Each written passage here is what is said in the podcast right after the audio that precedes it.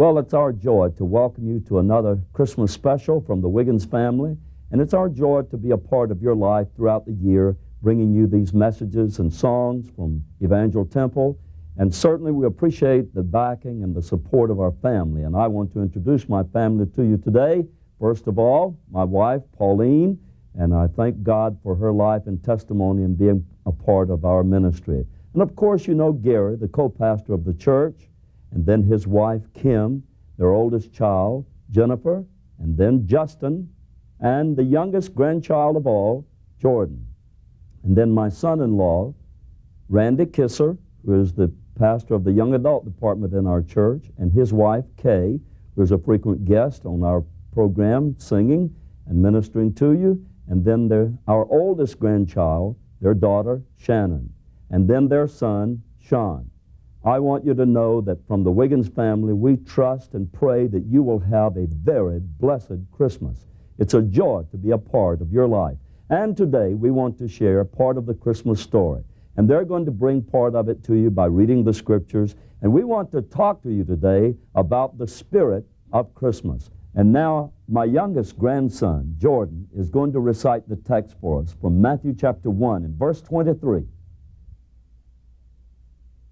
Behold, a virgin shall be with child, bring, bring forth a son, and call his name Emmanuel, which being interpreted God with us. Matthew 123. The whole world is caught up in the crush of Christmas activities.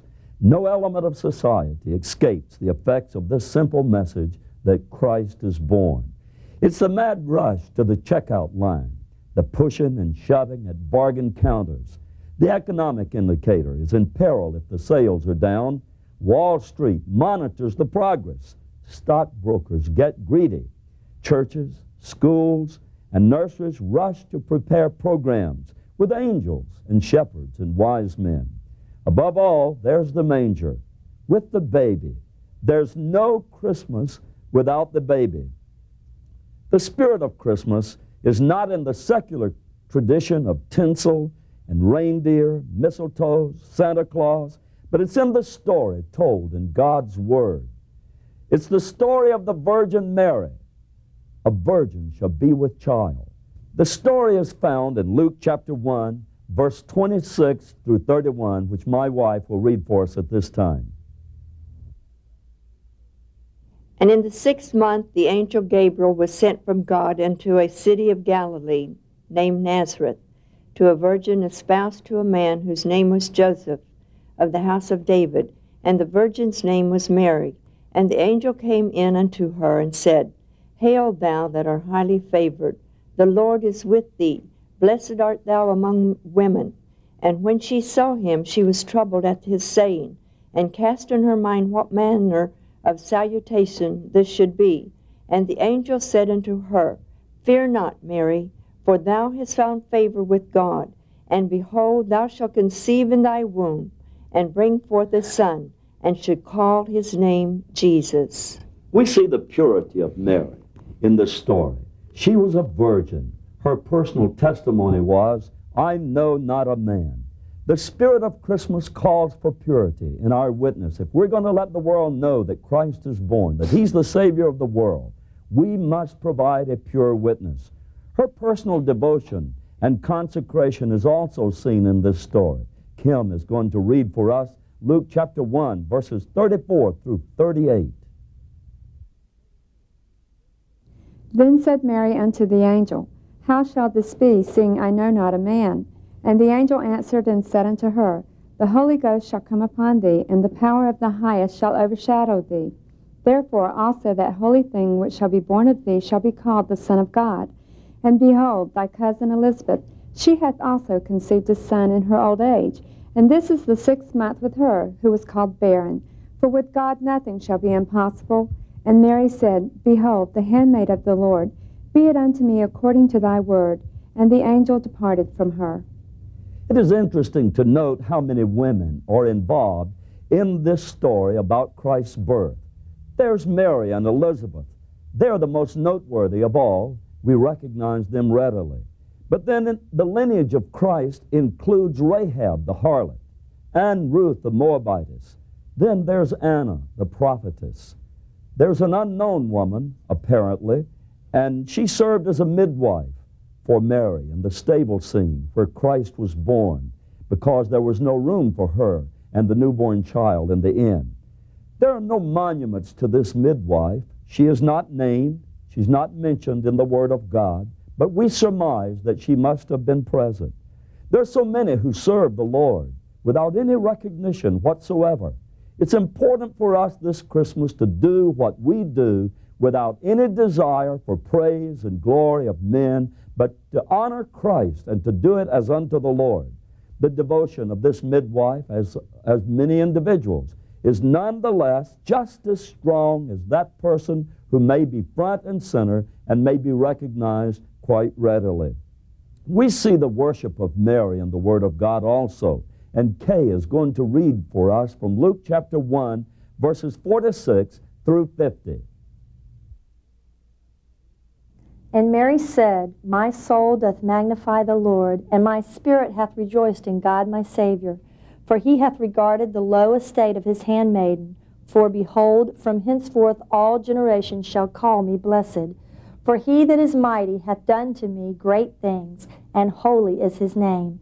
And his mercy is on them that fear him from generation to generation. The spirit of Christmas is found in Joseph. His story is told in the Word of God also. He was just a carpenter from Nazareth. He would never qualify to be a member of the Sanhedrin. He didn't have that kind of pedigree. He was not even a priest.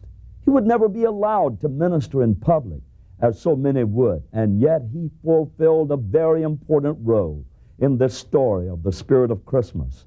Nazareth had never produced a prophet before. No man of great recognition had ever come from this tiny part of the Galilean area. And so we find that Joseph was a just man. The Bible tells us he was just and devout. Randy is going to read for us from Matthew chapter 1, verses 18 through 21. Now the birth of Jesus Christ was on this wise. When as his mother Mary was espoused to Joseph, before they came together, she was found with child of the Holy Ghost. Then Joseph, her husband, being a just man, and not willing to make her a public example, was minded to put her away privily. But while he thought on these things, behold, the angel of the Lord appeared unto him in a dream, saying, Joseph, thou son of David, fear not to take unto thee Mary thy wife, for that which is conceived in her is of the Holy Ghost. And she shall bring forth a son, and thou shalt call his name Jesus, for he shall save his people from their sins. We need more men to tell us about Christ, more men to share this good news that Jesus Christ is the Son of God, not just a babe in a manger, but the Savior of the world who came as the babe, but then lived among men, suffered and died on the cross, was resurrected from the dead, and ascended back to God and is coming back again. Yes, we may not be named Joseph, but we can be a true witness and a testimony of what Christ came into this world to do.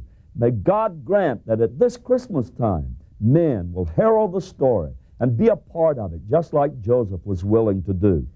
The spirit of Christmas is seen in the story of the shepherds. Gary is going to read that story for us from Luke chapter 2, verses 8 through 17. And there were in the same country shepherds abiding in the field, keeping watch over their flock by night. And lo, the angel of the Lord came upon them. The glory of the Lord shone round about them, and they were sore afraid. And the angel said unto them, Fear not, for behold, I bring you good tidings of great joy which shall be to all people.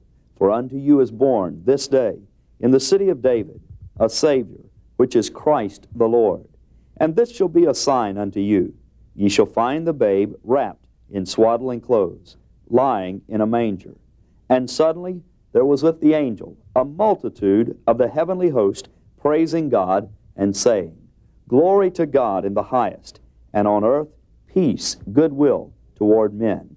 And it came to pass, as the angels were gone away from them into heaven, the shepherds said one to another, Let us now go even unto Bethlehem, and see this thing which is come to pass, which the Lord hath made known unto us.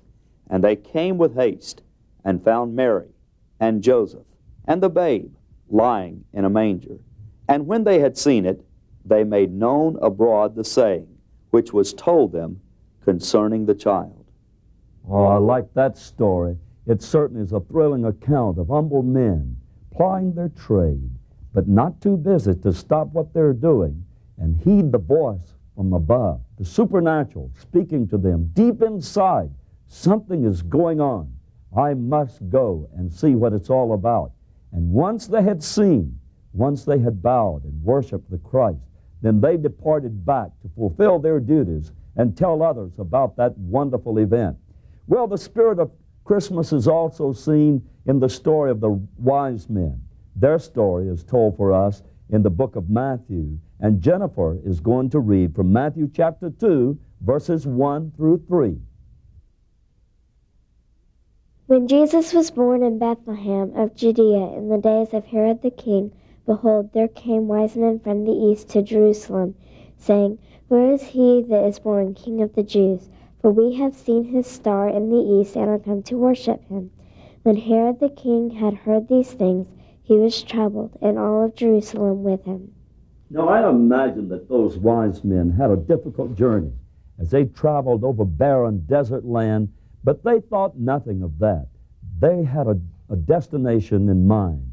Something deep inside of them told them that a king had been born, and they were determined to find out exactly where this Christ was and to see them, for they had gifts to present.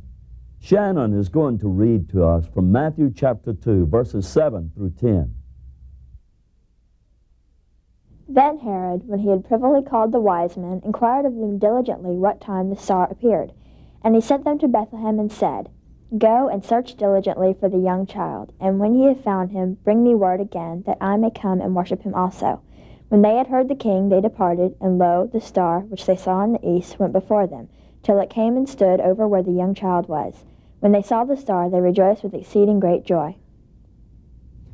Now those wise men were not fooled by Herod they knew that something was up.